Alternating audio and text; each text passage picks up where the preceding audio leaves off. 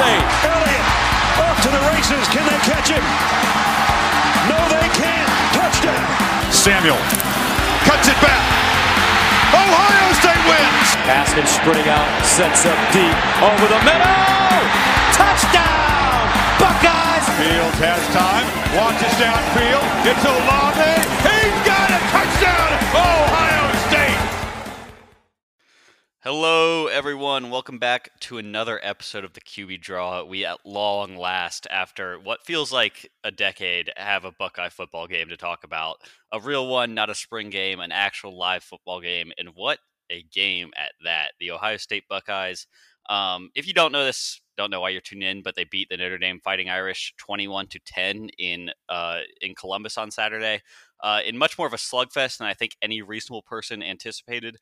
But um, still, uh, the Buckeyes take care of business. They do not cover the spread, but um, you know, it, at this point, I don't really care after how the game sort of ended in the fourth quarter. Offense looked shaky to start, especially the passing game. Ryan Day seemed to be forcing the passing game despite some light boxes.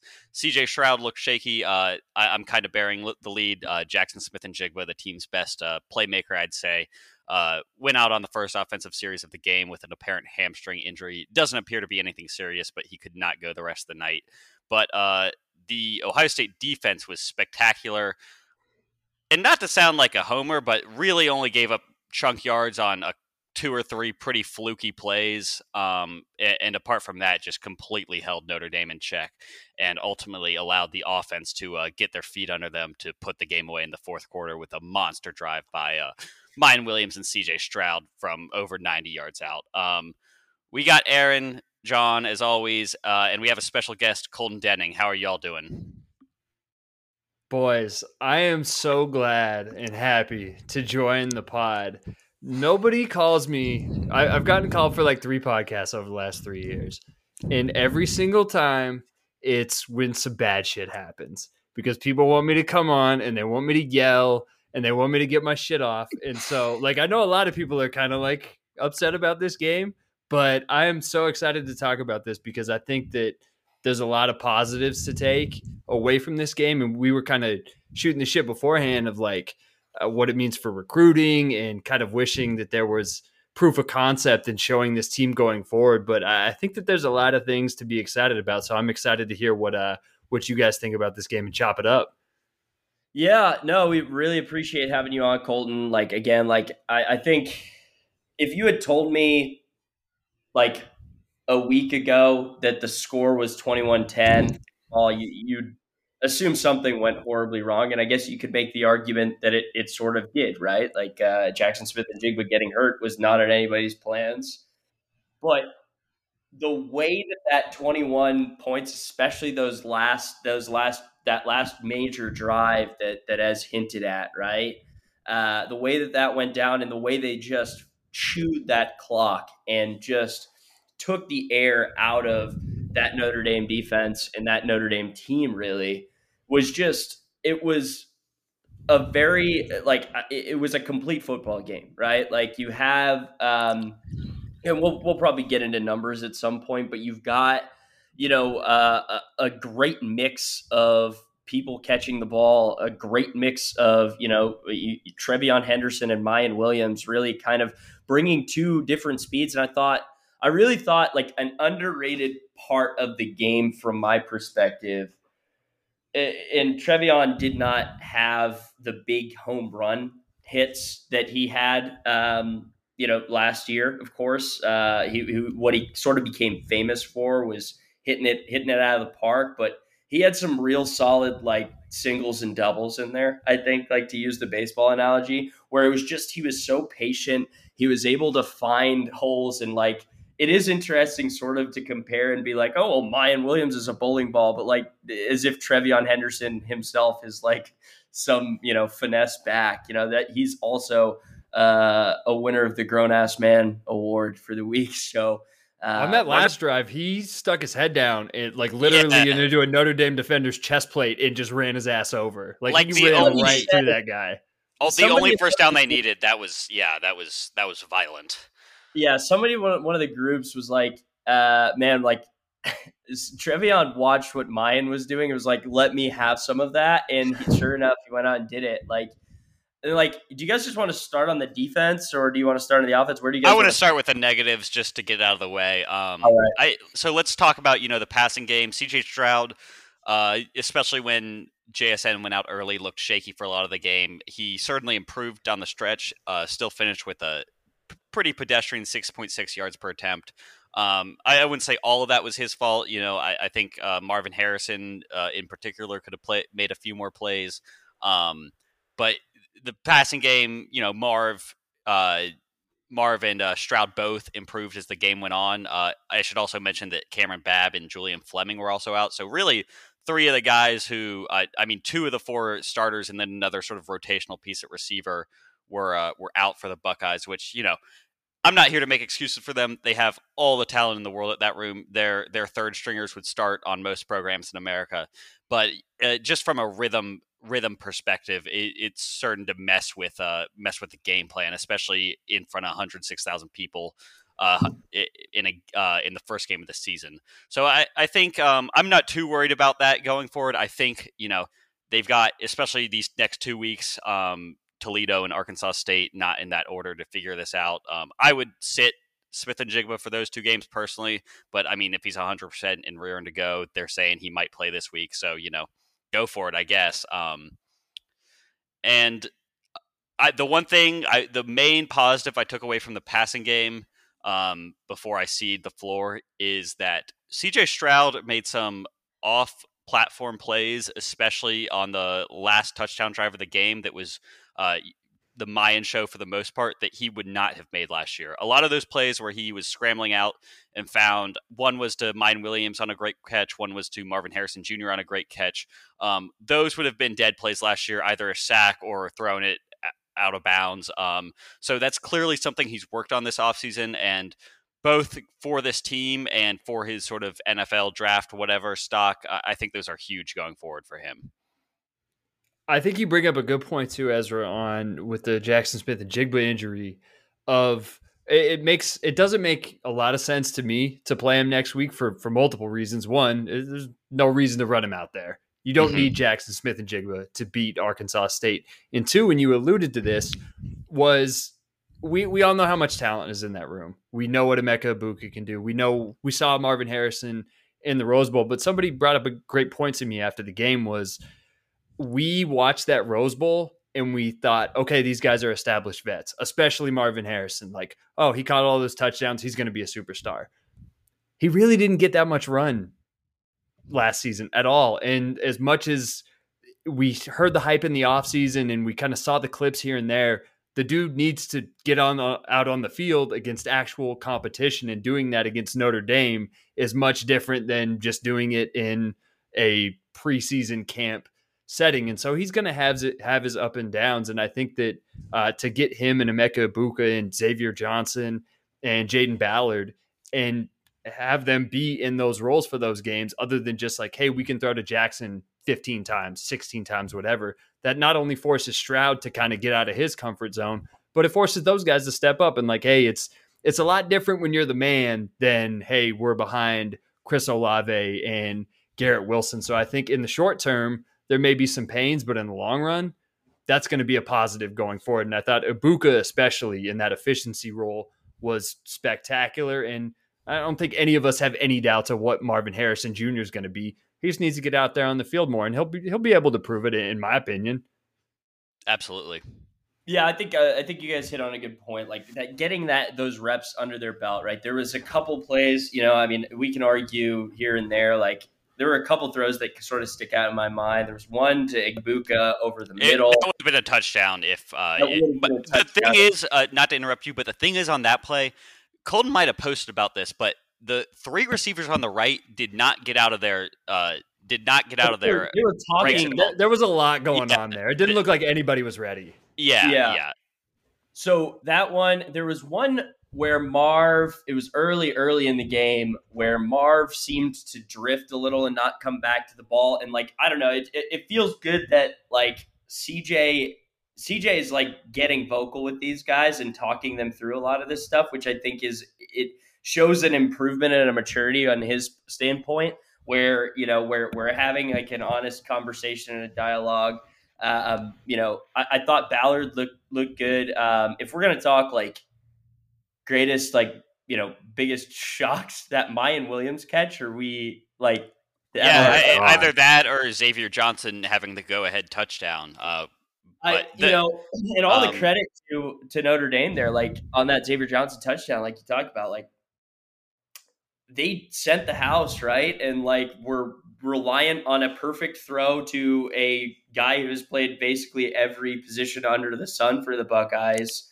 Um, allegedly, I mean, he's a special teamer. He's a former walk on. Spe- I mean, like that's like I mean, there's nothing wrong with being that, but like that's what Xavier Johnson's been, and wow, I mean, what a performance! Um, I you, said. You, you talk about that like that was a throat stepping moment too. Like you score that touchdown, and then immediately after he like he blew up uh, a kick return, which was yeah, an crazy. awesome, awesome sequence of plays by him. I made the point on Twitter that um, he's had a better career already than uh, Rudy ever did, which I, yes. I firmly stand by. A few days after, um, yeah, so, I wonder who plays him in the movie. Uh, do you think he's, you know, he's he's probably if if we get it cranking now, we could probably get like Michael B. Jordan to play. That that that, that was my initial thought, like a like a NBA my career, 2K my career type uh type movie there. Um, I yeah. think that would, I think that'd be fantastic. reboot. Yeah, we love that. Um, yeah. Yeah, I mean, I, all in all, like would love to see a little bit more out of game, but I think, like you said, like the maturity and the getting out of the pocket thing to me is huge because it just adds like just so many different dynamics. Like being able to play at all speeds now, I think is so huge because you need to have that long drive when you know things are shaky on the if things are shaky on the defensive side like you're you're allowing them to kind of get calm and get some water in them because I feel like last year, obviously with the the, the porous defense, like when you score in two plays, then all of a sudden you've got to, you know, you're you're right back on the field again. You have no time to debrief what you saw. Um, and certainly in that second half, they had plenty of time to break down what they saw. Uh, you know, like the time of possession, I remember in the first half, they were really, really hyping that up, right? From a broadcasting perspective, they were talking all about how like, you know, Notre Dame controlled the play, pace of play in that first half and and they did and then all of a sudden just like that third quarter, you know, uh third quarter hit and it was it was go time. And uh, you know, I was a little shocked to see uh particularly like out of the half, like how pedestrian of a drive that they put together. But I, I, I do think what we are going to hopefully see is Ryan Day learning and saying like, hey, we don't have to force the pass this year. We've got an offensive line of dogs, and uh, you know maybe we can maybe we can rely on that run game a little bit better. And that third, the third and short run game, like especially on that major major drive that we talked about, just so so nice to to have. Yeah, yeah, um, the the drive out of the half that you brought up uh, was sort of like the uh, reverse version of the shitty, terrible drive uh, in the first half of the. I mean, the first drive of the second half of Michigan last year was three terrible runs, uh, and this was just three terrible pass plays, and it's just like, well, uh, I, I, I, that was probably the peak of my nervousness. I still really didn't think they were in danger of losing, but I'm like, God damn it, this is going to be a game going to the fourth, isn't? And it was, it was, but uh, you know, Ohio State was pretty firmly in control just because of how well that defense was playing. Which brings us to Jim Knowles' defense. I um, was skeptical when he said we expect to have a top five defense. There's still no guarantee of that happening, but my God, did they look the part on Saturday? Um, just the first. That first series, right? Like, well, first series we could get into, but that first play, I was like, "Oh shit, here we go again!" Like, you know. I mean, that that like we can get like there's a sidebar to have about the bullshit fluky plays that Notre Dame had between that where Josh Proctor just missed a tackle, um, and there was a questionable, I think, uh, personal uh, personal foul call on JT Tuimoloau. Um, the crazy Julian Edelman esque diving catch that that one guy had, and then I the, the sort of dive on the fade route where the one guy beat uh, Denzel Burke. Mm-hmm. I I think they should have reviewed that because on the replay it did not look oh, yeah. like a catch to me. Um, but that's besides the point. I'm just uh, doing my salty Buckeye fan thing. Um, yeah, the defense looks spectacular. First time in years, I think. Uh, you really felt the defensive line the entire game. Mike Hall, uh, JTT, especially. I think JT didn't have a great box score game, but I thought was superb. I thought Jack Sawyer showed me something. There was the one series where Notre Dame scored their lone touchdown, where there were a bunch of uh, third teamers in there, which I think they should probably get that ironed out. Maybe don't have the designated third stringer series. Um, Colton, what what did you come away with as your impressions on the defense? My biggest thing is actually, I, I don't think those plays that you brought up are a sidebar. I think that they're important to look at really the whole structure of this game and just how good the defense was. Because in the second half, Notre Dame had what, 72 total yards? Like mm-hmm. they completely clamped them down. And those three plays that stood out for me were the 31 yard gain on the miraculous catch where the dude was on his back and Denzel Burke almost even like Punched dove it. in there, yeah. yeah, to punch it away or try to pick it off. So that that was 31 yards on that. There was the first play, which if Josh Proctor just makes a tackle there, like it's a 10 yard gain. That's 54 yards. And then uh, there was a play literally right after the miraculous catch where Buchner had, I, it wasn't Mayer, but it was their other tight end wide open, and he kind of threw it above him, and he just stuck out his his left hand or his right hand, brought it in, and it got him to the 12 yard line. Those three plays, 107 yards, and I know like you can't just say hey, take away those plays. But if you do, without those three, Notre Dame had 5.2 yards per play in this game. Without those three, 3.2. Mm-hmm. They yep. and part of that is because of Notre Dame. Their offense was very vanilla, and I think that was as the game went on. Marcus Freeman and that staff said, if we open this up, they're going to open it up defensively, and they're going to kill this kid. Like, and oh, yeah, Notre yeah. Dame, they played that game like a service academy. Like that mm-hmm. was the game plan. And and they really tried to take the air out of the ball in the first half, like you said. And just as it went on, you could tell how confident the defense was. You could tell that like not only the interior of the line, but like you said, a JTT man, not a massive box score game, but you just go back and watch him. I mean, he's shedding dudes. Though they set the edge so well, him and him and Sawyer, and I think even Taron Vincent, like he's not going to be TFL guy. He's not going to be sack guy, but he's going to be the big ass, and I mean this in a great way, the big ass blob in the middle who they aren't going to be able to move. And that's going to be such a big deal for the people behind him. Steele Chambers and Tommy Eichenberg, and they benefited Tommy Eichenberg. Uh, both yeah. those guys killed it. The linebackers were unbelievable. Like, boys, how nice is it to just watch linebacking play and be like, these guys are flying around. They know what they're doing. They know where they're going, and like they're they're being used to their strengths. Like uh, we all, I, I feel like like it doesn't take away anything that we saw last year from what we said about Eichenberg or the rest of the defense because all that stuff was valid. But mm-hmm. you look back at it and it's like, okay, these guys just needed coaching. They needed yeah. somebody to direct them and use them to their strengths. And now we're seeing that in like those two guys in particular were just flying around. And Steele Chambers to me, like Eichenberg had the as good a game I think as Mike Hall, but Steele Chambers on that third and whatever it was eight on the first uh, he field tracked, goal drive. He tracked. Oh my yeah, god, that was and that was yeah. Just got out of on that run. That was yeah. unbelievable, and I, I, do think like there is a, a, level of hey, how much do we like you said, Ezra, go back and look at uh, Jim Knowles saying top five defense and balance that with like, okay, this is one game, but also like if that's the first game, then this thing's going to look pretty good because all those guys look confident and uh, the communication on defense to me, if you just watch those guys, everybody looks so comfortable and nobody's going to talk about him.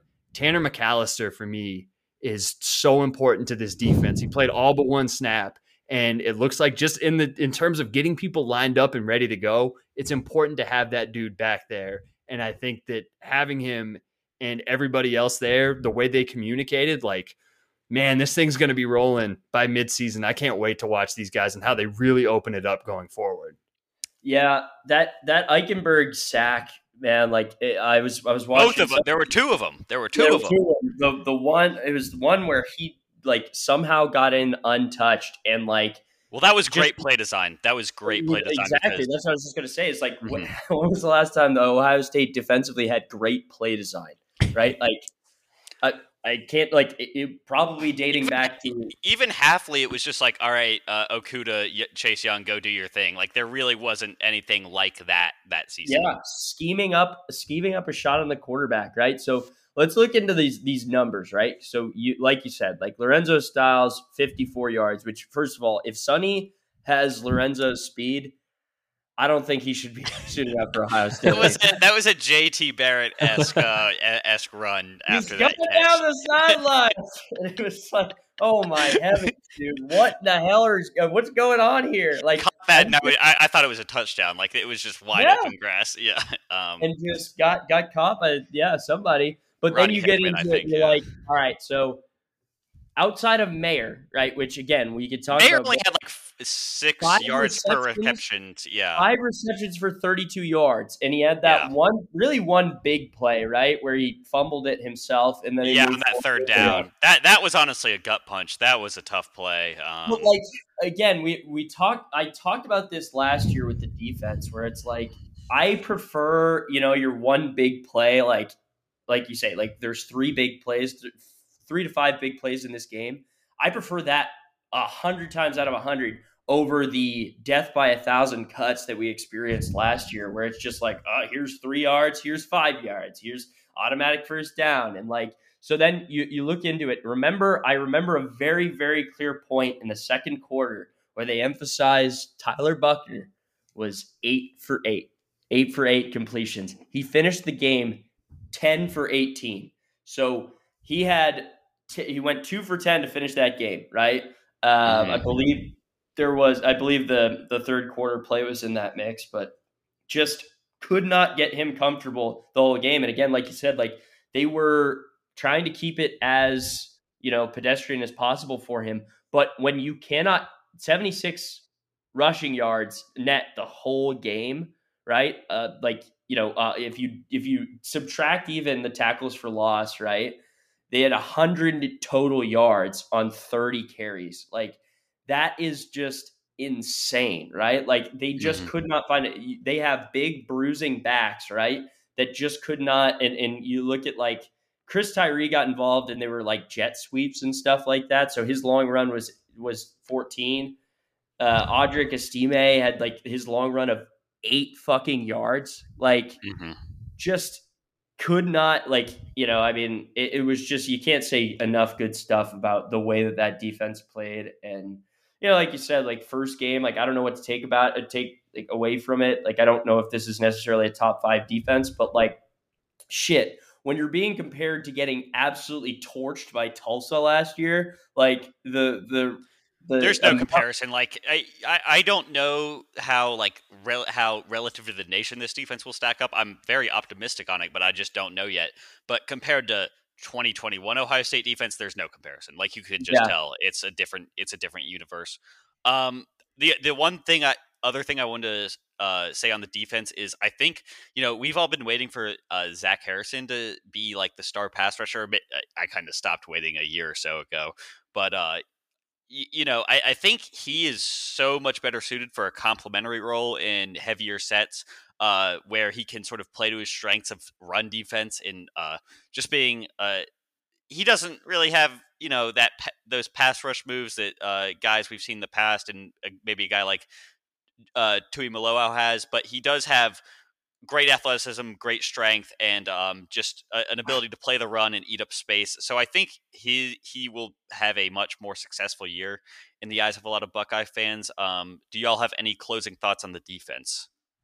I have a couple. One to to that notion. Imagine, uh, you know, you're on you're on your third down set, and your defensive line is Zach Harrison and Mike Hall on the interior, and JTT and Jack on the outside, all rushing the passer on those third and longs. Like, there's a lot of fun stuff that they can get into uh, as the season goes on. But the only other thought I have about the defense, eh, just singling out individual guys, like Lathan Ransom, the fact that he even played is amazing because of how ugly that injury was in the Rose Bowl. But he played all but four snaps. And like for the people who haven't gone back and watched yet, go back and just watch Lathan Ransom. Not only is he making tackles, like he was in the box and he was two, three yards, like playing like a linebacker, and he was Mhm. hitting dudes. And back to our what we were saying about guys just being used to their strengths. Like if you told me last year, uh, Lathan Ransom is gonna be inside the box hitting running backs, I'd be like, eh, day's probably not going pretty well, is it? Yeah.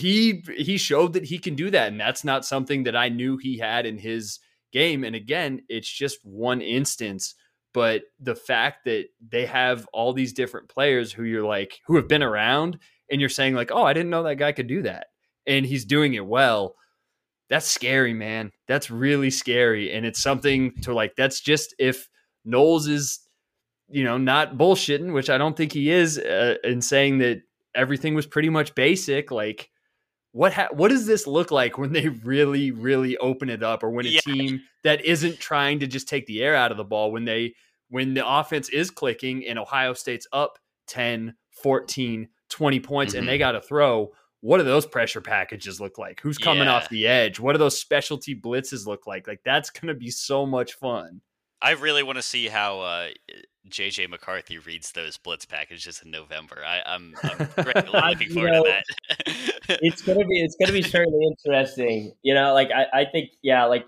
it's just it's playing with a whole different level of intensity too, right? And not just like a bat out of a hell, like uh, like just trying to promote violence, like which is which is nice sometimes. You know, like a, as a Florida State fan, like it's nice to see some violence every once in a while.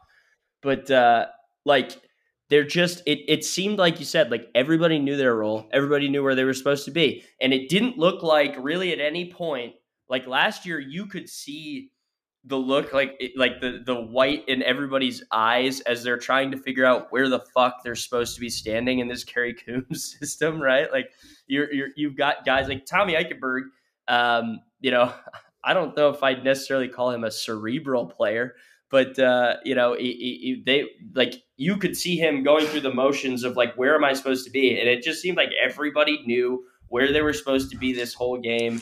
You're playing with some big motherfuckers up front, and you're you're asserting your will, right? I saw that the something like they made contact with uh, with at or beyond the line or at or behind the line, line of scrimmage, like a cr- like 63% of snaps or something like that. That is crazy. I, I would. what do you think that the number was in that that Michigan game? Did we ever touch anybody at the line? no, I that was they were playing against air. Um, and, and Lathan Ransom to that to that effect said something after the game, and I'm paraphrasing here, but he he essentially said. Uh, we were called soft for you know six, seven, eight months, and we just had to sit there and eat it. And I think this was a really cathartic performance for that defense uh, Yeah. because they won a grinded out football game, and not that I, I think they were glad that the offense were wasn't clicking uh, early, but I'm sure they relished the opportunity to go win a slugfest. Um, and we did gloss over it. I just, uh, you know, I, I've I've given uh, my fair share of crap to Tommy Eichenberg. Um, what what a transformation! I like that. That's a new man. Like I have, he was flying around the field with his hair on fire. Um, I'm sure his job has sort of been simplified. Um, it, it's a more complex defense, but at the same time, I, I think all these players are playing with a renewed sort of um, attack mindset where they're not thinking all the time. It's sort of an ironic uh, difference. I, the Kerry Coombs defense, um, and you know, don't get me wrong, Kerry Coombs has contributed a lot to Ohio State, but it was uh, it was a sort of thinking man's defense that really was just cover three every play. Um, which is a really bad combination, and the early returns on Knowles seem to be that the players, uh, for the players, it's simple. For the opposing coaches, it's complex, which I think is really the perfect sweet spot you want to hit. and you're just playing the guys' strengths and you're using them in different roles.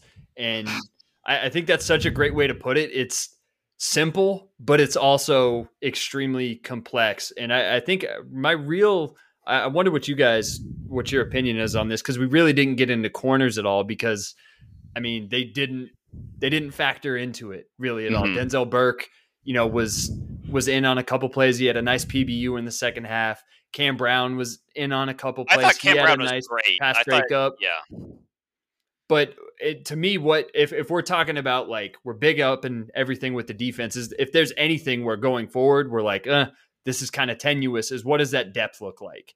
And that's where kind of back circling back to what we said about receiver and getting uh, young guys to play. It was obvious last week when Ryan Day came out and said like, "Hey, rotation's going to be pretty thin."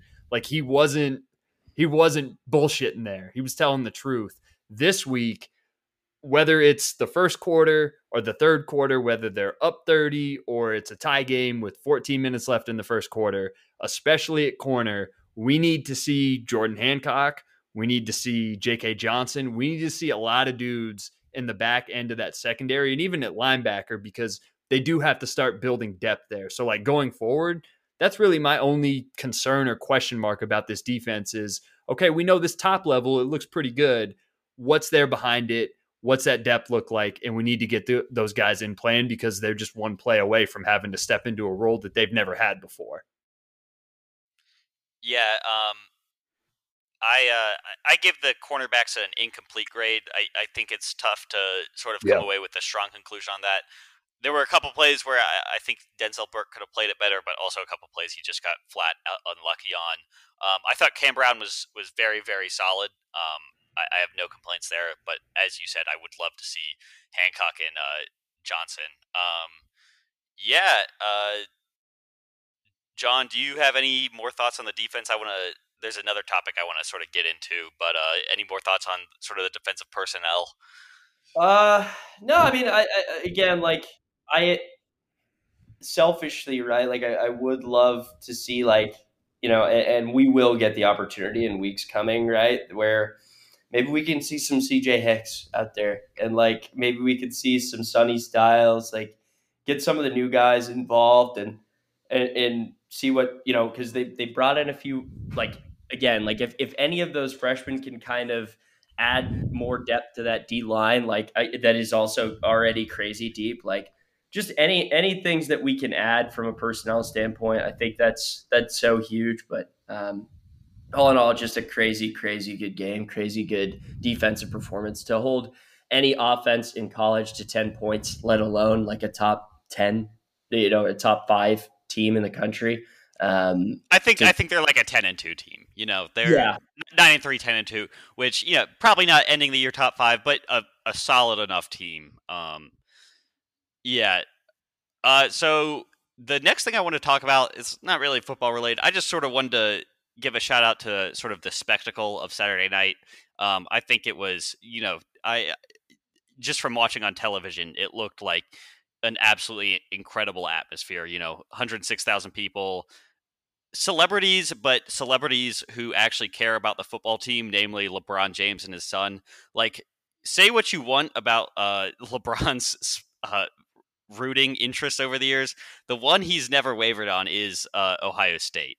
So um, I, I, it's fun. It's always fun when he's there. Um, if you caught the uh, Bill Landis and Jeremy Birmingham talking after the game, they said that uh, LeBron emerged from the opposite tunnel that uh, all the visiting recruits were on, and almost instantaneously the recruits uh, flew over to where LeBron was, and all you know started mingling and having pictures. And it really was, you know, Andre Iguodala was there, Evan Turner was back there, Justin Fields was there, Chase Young was there.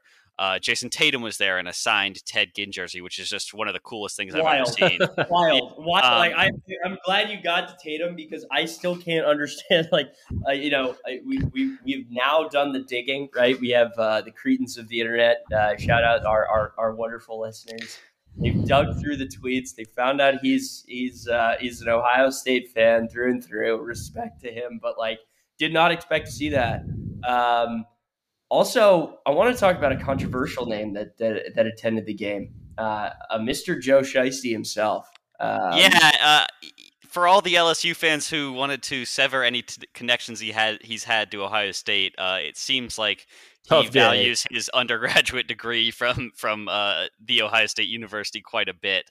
Um, well, I don't know. And after watching uh, Louisiana State play football last night, I don't know how many former players are going to be hanging around that program anymore. At least while, at least while uh, the drill sergeant Brian Kelly himself in there is there. Um, yeah. Y'all think that Mike Elko saw Jayson Tatum at the game and was like, "Hey, what the fuck, man?"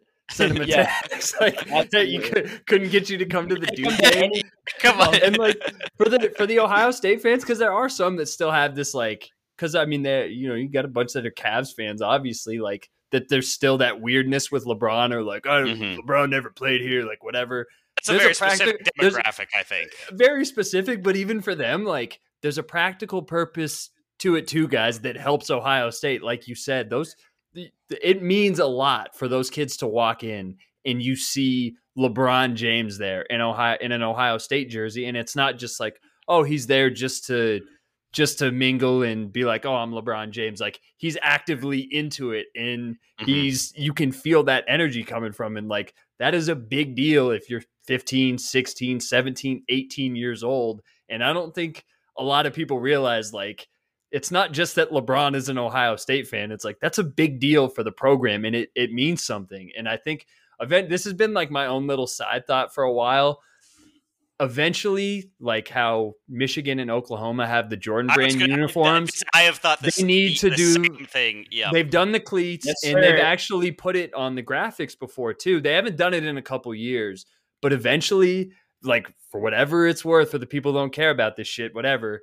But that means something, and I would love to see them rock a jersey instead of the Nike symbol to have a LeBron symbol on that because nobody It's- else would have No it at least get for that No one else will portion. get it. That Yeah. would be cool because now that like Miami's Adidas, like all the other schools you would think of that could get it, they probably wouldn't. The only other school would be like now that Akron is Nike. Maybe maybe it's Akron, and that's Shout that's to not a threat. That's a like, I would- I would That's a- love- yeah. I would love to see them do that eventually, even if it's just for like a bowl game, whatever. That would be Mhm. super cool if they could do that because that relationship it, it means a lot, and nobody else has that. Yeah. Well, that was the first time I'd seen him in like the recruiting context, right? Like, you know, meeting with recruits and like like it seemed like kind of graciously, right? Like he was taking pictures with everybody, uh, which Keon Keeley, I don't know if you've That's- seen is that he photo, six seven, Colton. six eight already? Like that is absurd. That Did you see photo the picture is of them next to each other, Colton? It is ridiculous. It's unbelievable. Unbelievable. That that is a grown ass man. Uh, which again, it would be fantastic if we could get him to play for the, for the program. But you know, again, gracious guy. Like enjoyed it. Uh, big big night for Ohio State hockey too. By the oh way. yeah, I'm sure. Yeah, I'm wearing sure the that sweater? jersey. Like that's nuts. Uh, did not expect to see that. Did not know he was a, a Bucknuts uh, hockey fan. Um, shout out to I, I believe I have a follower on Twitter who's like a huge Ohio State hockey fan, so I'm sure that meant a lot to them. Um, you know, a- a- and this isn't an an NBA podcast by any context, but you know, if I'm a if I'm a Celtics fan, which I'm sure they're the crossover of Celtics Notre Dame fan, Yeah, Uh, yeah. probably there a lot lot more prominent. Like I grew up in a Celtics Notre Dame household, so I know that exists. But this is the second time uh, Jayson Tatum and LeBron James have hung out together this summer. So uh, we'll we'll be curious to see. You know, Hmm. I, I heard uh, sources on the ground saying uh, Jayson Tatum keeping an eye on the the Cavs situation this year. So uh, you know, checking out Yeah, real estate. he- Uh, they do need a three. Um, we need a three, you know, uh, um, maybe some trouble in paradise. Who knows? But uh, yeah, I mean, star-studded event, but like just not yeah, take away from like the whole thing because like sometimes like like the Super Bowl and like uh, Wimbledon, like the major events where you've got celebrities and stuff there and other athletes, like like where it almost becomes more about them being there. Like I thought the coolest photo I saw was after Egbuka's touchdown. It was like the former players, so like I, highlighted by Chris Olave, who was there, like all of them like hands up like touchdown when he scored like getting hype for like what was going on not just like having like a celebrity happy hour like that that to me was so cool. Um yeah so I, i'm curious to see if like how good this relationship is moving forward. Obviously i think um i'm reading tea leaves here but i think uh lebron james might be uh potentially uh, attending more Ohio State athletic events. yeah, that would be something if Bronny attends. That would be uh, spectacular. Um, the the other thing I sort of wanted to mention about the atmosphere is I have criticized the Ohio Stadium crowds in the past as being uh, geriatric and filled up by legacy season ticket holders who honestly, if anything, bring down the energy from from the young people in, in the stadium. But uh, it, you know, I wasn't there in person, but just from uh, from afar, it seemed like it was electric. So props to props to the fans for that. Uh, it just it's always fun when Ohio State is, and Columbus and the football team is sort of the capital of the sports world, which it certainly was on Saturday night. And um, it's it's just something to uh, it, it's it's nice. I will say too, like one thing that I I wanted to check in on, um, you know, uh, friend of the pod and uh, possible listener, who knows, uh, Chase Brown, uh, now of Eleven Warriors, um, last year had. I guess a thread of like interesting tweets about like 30 minutes before the game or 15 minutes before the game and like a very corporate crowd, right? Or, you know, not not a whole lot close to to capacity but I DM'd him, um, you know, 30 minutes to an hour before the game, and he said the place was already rocking, which I know is huge, right? So, like, I'm hoping we can keep that energy kind of through the whole year, and obviously, uh, the place probably won't be as hype for Arkansas State uh, as Notre Dame. But uh, but you know uh, it, it's just something like that energy and getting that energy back and you know because again like I think the team, the way that they played last year was very, very corporate. Uh, 2020 season kind of included in that, like where it's just like you're sort of just rooting for the machine or rooting for the Dow index at, at that point. Um, so, you know, it, it's good to see some emotion back and good to see uh, people enjoying themselves. Um, I would say, you know, there's always going to be contingents of, of, opposing fans that attend games, but it was, uh, you know, some some very nice crowd shots in there of uh, Notre Dame fans over the course of the game, kind of uh, losing their their interest in, in the ball game. Uh, that emotion no, is so important too. Sorry mm-hmm. to cut mm-hmm. you off. Oh, but like, it, I think you I think you brought up a, a great point of kind of and this is where I keep coming back to with like last year's team. And I hate that I keep singling these two dudes out because they were probably the two best players on the team. But like for as great as Garrett Wilson and Chris Olave were, there wasn't anything outside of that where I was like, they're just great football players. But I never mm-hmm. was like, they really are bringing something else, some juice, some leader, whatever it is to the team. And back to the Xavier Johnson play, he scores the touchdown and that that gets everybody hyped up. And then on the next play on kickoff, he throws a dude to the side and then makes a tackle he and just goes block. Yeah, yeah. shit crazy.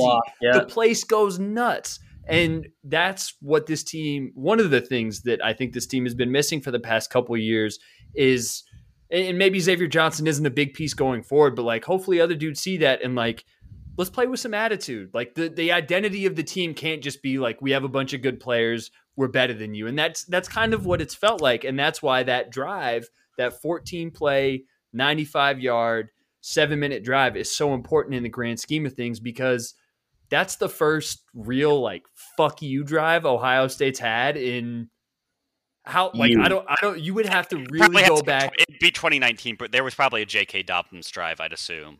Yeah, um, like you would you would really have to go back and think. Pass, so and, you know, and that's where that's kind of that's the last one I can think of was the Clemson drive, the last drive that ended in the interception. Mm. That's where that drive was going until that moment. And in that drive, you could just feel it. And then for them to punctuate that with a touchdown, that means the world. And I think you tie it back to hopefully what that drive did.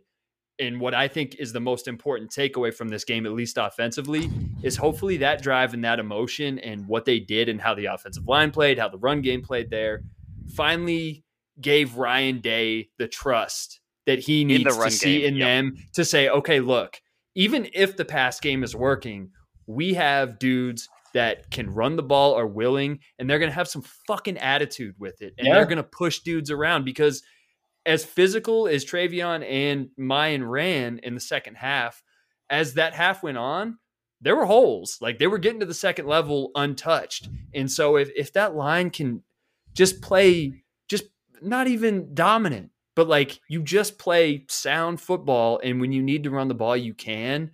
It opens everything up and i think it just all kind of it just ties back into what you're saying with it it's on the field it goes to emotion off the field and it transfers to us as fans and the people who are in the stands of like okay the identity of this team isn't just we're really good. It's like we're, we're playing with some attitude we're playing with some fuck you and that's easy to root for and that's easy to get behind and that provides an atmosphere and an energy of a little bit of rowdiness and that's really one of the things this team and this program has it's needed some extra juice the last few years and it felt like they had that on saturday.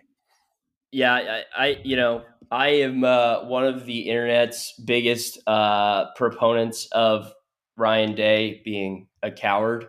Um, well the, the punt was the punt was unacceptable. Punt was cowardly. We could get into like he's still a coward I, I don't want to get into that. That punt was like what i don't get you know I, I don't think there's too much to criticize here. I thought he I thought he had a not a great play calling game, but like I mean, this is a guy who who did a fake punt from minus territory down 14 in the Big 10 title game. Like yeah. maybe he was just sort of feeling very skittish about like the the game plan given that uh, Smith-Njigba was out and I'm sure he was the core central tenant of the game plan, but like where's that guy? I like I want to see yeah, I want to see well, more this season. Uh, I mean, and then furthermore, like right, like I, I was expecting sort of maybe a fake punt at some point, but it is what it is. But regardless, like if we can lock down and like if they can really commit to this, like having a run game, you have to not only respect but revere, right? Like you have to. That's just gonna inch linebackers forward. That's just gonna inch people like it's just going to make people off uh, you, you, if you have if you have the ability to attack at multiple different speeds if you if we can get sort of that that top end passing attack sort of back, which I have no doubt at some point in the season it will be clicking. But like, man, it's just it, you you finally get the chance to experience what other teams were experiencing all last year playing Ohio State, right? Where you know what what uh, Utah to an extent was experiencing, what Oregon and what Michigan were experiencing, where it's just like, haha, you can't stop us, right? They're just looking you dead in the face, telling you that the ball is going right through that gap and there's nothing you can do to stop it, right? Like and that like having the ability to do that, right? That's uh it's it's harkening back to the Jim Tressel days, right? We're going to have a uh, a powerful running game.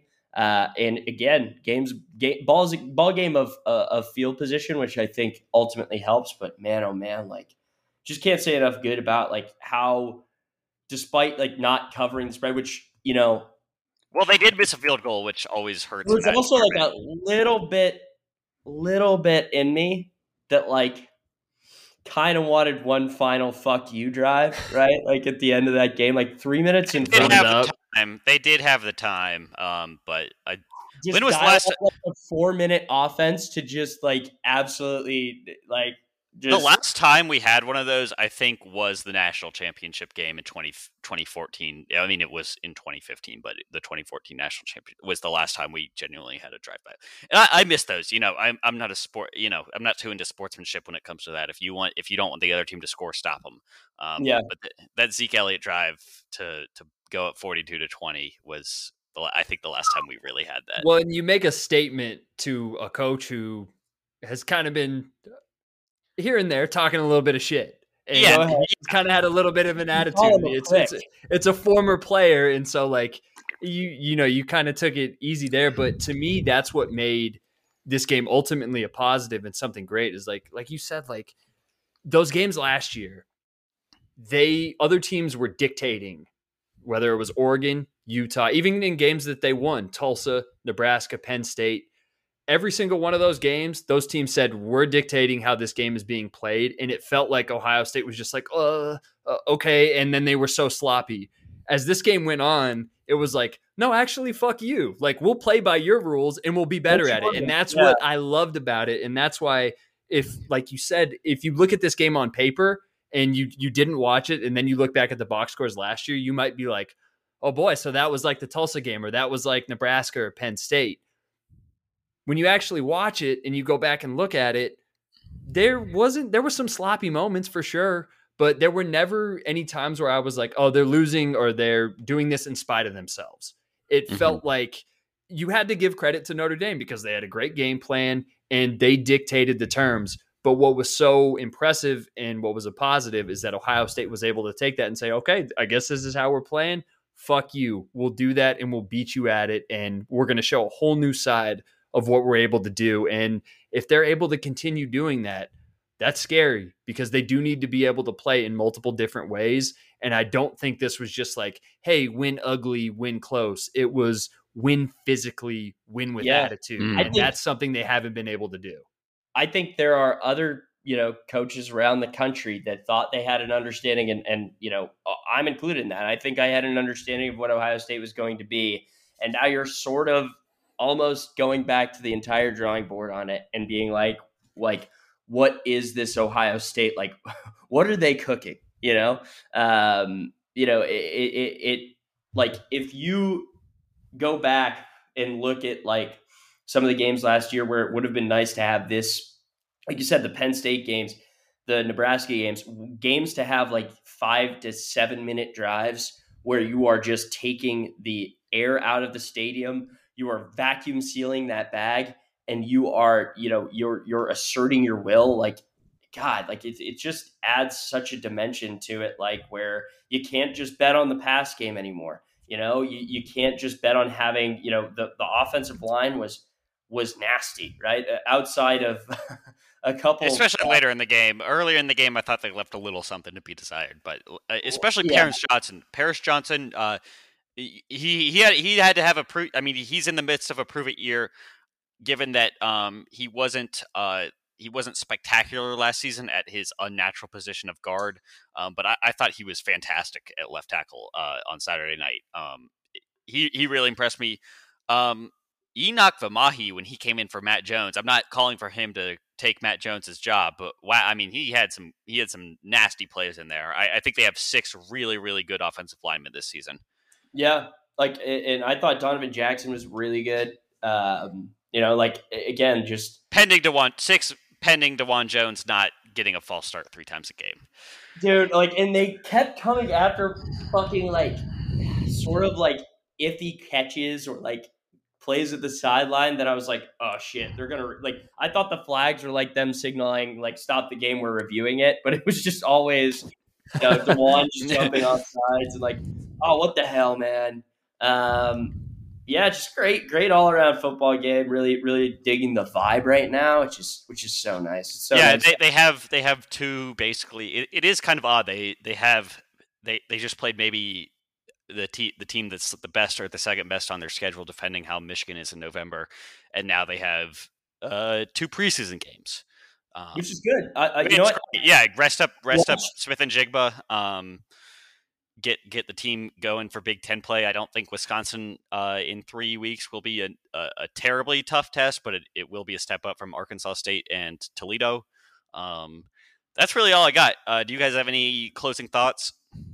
Yeah, on that, like that's where uh, going back to just atmosphere and kind of the energy. Next week is it's going to be what it is, and Yeah. that's an early kick. We we all know what the drill is there. We don't expect you know 106 to just be killing it on the NCAA 07 decibel meter where they can't audible or like have to call timeout. That's that's whatever. But even like the Toledo game, that's a late kick. So hopefully there's a little little little juice for whatever that is for the young guys and give them a little bit of a feel. But then that that Wisconsin game is TBD on the time, and that's the blackout game. So I don't have Wisconsin's schedule in front of me. If they take care of business, hopefully they'll be undefeated, even if they aren't a legitimate top ten, top five team. But at that point, you would think they would creep up into the top fifteen, and you have another atmosphere of hey, let's bring it. And it's it's easy to do it for Michigan. It's easy to do it for Notre Dame. Mm-hmm. You need to do it for Wisconsin, and you need to have that Iowa. and you Iowa going. Yeah. especially. They need to. Uh, so they play Washington State and New Mexico State. So Washington State, mm, but that that should be a three and zero Wisconsin team heading into the shoe on September twenty fourth. So you got you got that vibe, and you keep up the energy. And I I I think that this was actually the way this team is looking to shake out.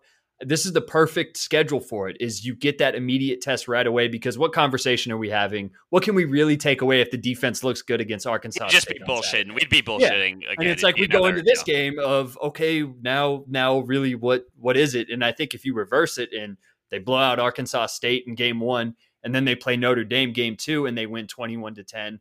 Maybe we we feel great about the defense still, but the offense, we're like, uh, I don't know. Yeah. yeah, I don't know. That's kind of rough. So I, I think that the way this is laying out is is pretty nice, and now they just need to be able to continue it. And we we've seen this offense, we've seen this team put up big stats. It's not about that this year. It's not about Jaxon Smith-Njigba having 1,600 yards receiving. We we know he can do that. He doesn't need to Mm-hmm. play the next two weeks probably, but he he probably will. But this is about this team peaking as the season goes on and getting better. And I think that everything right now after week one, it, it's setting up nice. And I, I'm I don't speak for y'all or everybody else in the fan base, but it feels like we've all kind of either been at the team or at each other's throats now for like the, ever since that Clemson game.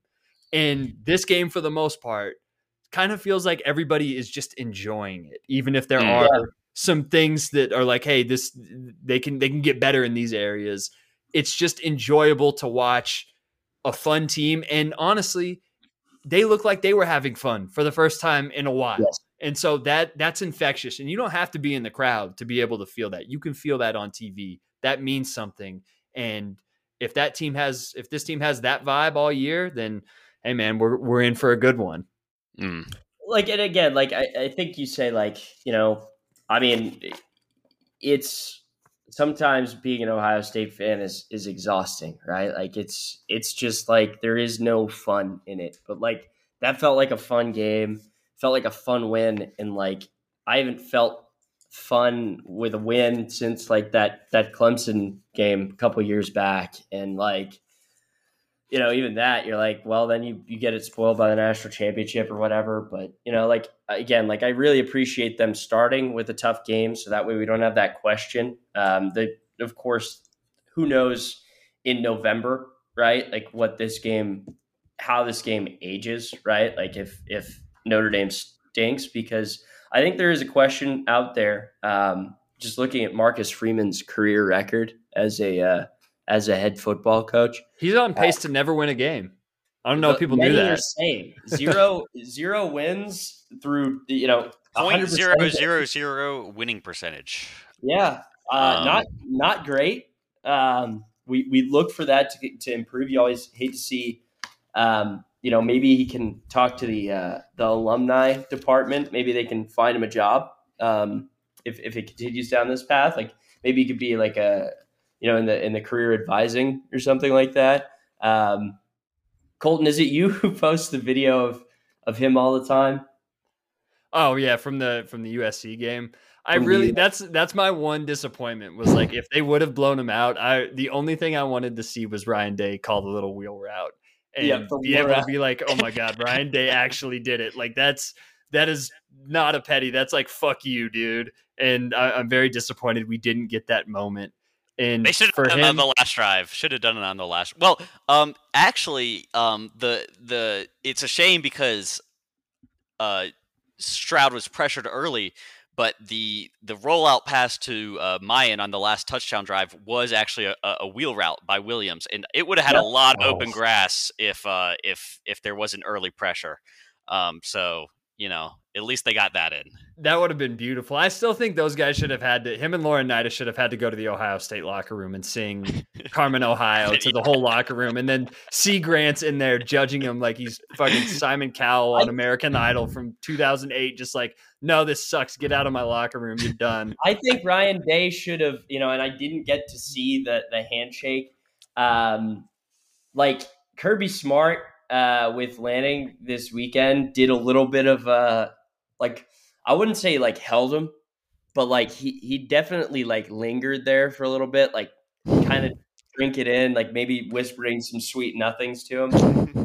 I do wish Ryan Day had done that a little bit more where like you know hey man like you'll always be one of us you know like you know just a little bit of a linger there you know even though uh, allegedly it was the worst decision he ever made in his life to attend ohio state so um, you know you hope he finds his way um, james I- laurinaitis I, I Uh, hope he finds his way not in South Bend. I'll say yeah. that. George, George, uh, James Laurinaitis, um, I will say that that uh, that linebacking core group there, um, I don't I don't think they had their greatest game, but uh, you know, uh, I, I, do, however, know that uh, Ohio State is still covered from a uh, shock jock perspective. I'm, I'm, sure there's somebody hosting his radio show uh, mm. now. You'd so, have to think. God damn, man! What a what a game! Does anybody? Do you guys want to talk about any other games this weekend? Uh, I kind of got to get out of here, but uh, I mean, uh, LSU losing on a block PAT is very, very, very funny. That, that was uh, I, I, just wanted to talk. Just, yeah. just hear that. There was yeah. it was so poetic too because that like we all know the we all know the deal here. Like that last play, people can say what they want about technicality wise. Yeah, he was he was in There's bounds. No fucking he, reason he that they yeah. should have let them. The game should have been over. Playoff. Yeah, and yeah. if a coach Brian Kelly, whoever is like but there was still one second left. It's like Brian, do you think you could have spiked the ball there? And no like we, we, all we all Hell saw no. it with our eyes, and the fact that they had all those special teams mistakes and it ended like that, like uh just just perfect. And hey, for what Notre Dame lost on the actual football field, they had two moral victories this weekend. I, I, yeah, I feel sure, great for the guys. I, am sure their fans are taking solace, and uh, I don't even begrudge them for taking like everyone likes to take solace in Brian Kelly losing. So, um, on that note, uh, it, it's the regular season. We're back. The Buckeyes are back. Um, hopefully, we see a little bit more uh, gelling from CJ Stroud and his new wide receiver corps, um, and a healthy Jaxon Smith-Njigba. But apart from that, I think we're all feeling pretty good heading into week two and week three and some tune-up mm-hmm. games. Um, go Bucks! Yeah, go Bucks! Colton, thanks for joining us. We oh really yeah, Colton, plug your stuff. Yeah, Colton, plug plug your stuff. Best uh, and man on the internet. Uh, I'll say that. We we do hope to have him back on the pod uh, as the season goes on. As we've learned, he likes to talk about the good things. So hopefully, after a few Buckeyes wins, we can have uh, Colton back on. Uh, but yeah, we do appreciate you coming on. Boys, I'm I'm so glad to have come on anytime, and I, I love getting on here and talking about a win and just not having to yell about all the bullshit constantly. And I can't wait. This season's going to be a lot of fun. And yeah, if you guys want to uh, check out my highlights, YouTube.com slash Colton Denning. All the Ohio State stuff is going to be up there. The Skycam highlights are up there. I'm going to have a link to the full Skycam broadcast uh, posted up tomorrow, and you can check that on my Twitter at Dubsco, uh, two. And then I have my uh, podcast review of this game coming out tonight. So two stripes podcasts on Apple and on Spotify. You check it out there. And uh, boys, literally anytime, I am always happy to join, and I'm glad to see you guys out here uh, out here killing it. Keep doing your thing, and uh, I'm I'm honored and grateful to be a guest of yours. Well, we appreciate it, Colton. Thanks again. Go Bucks. Go Bucks.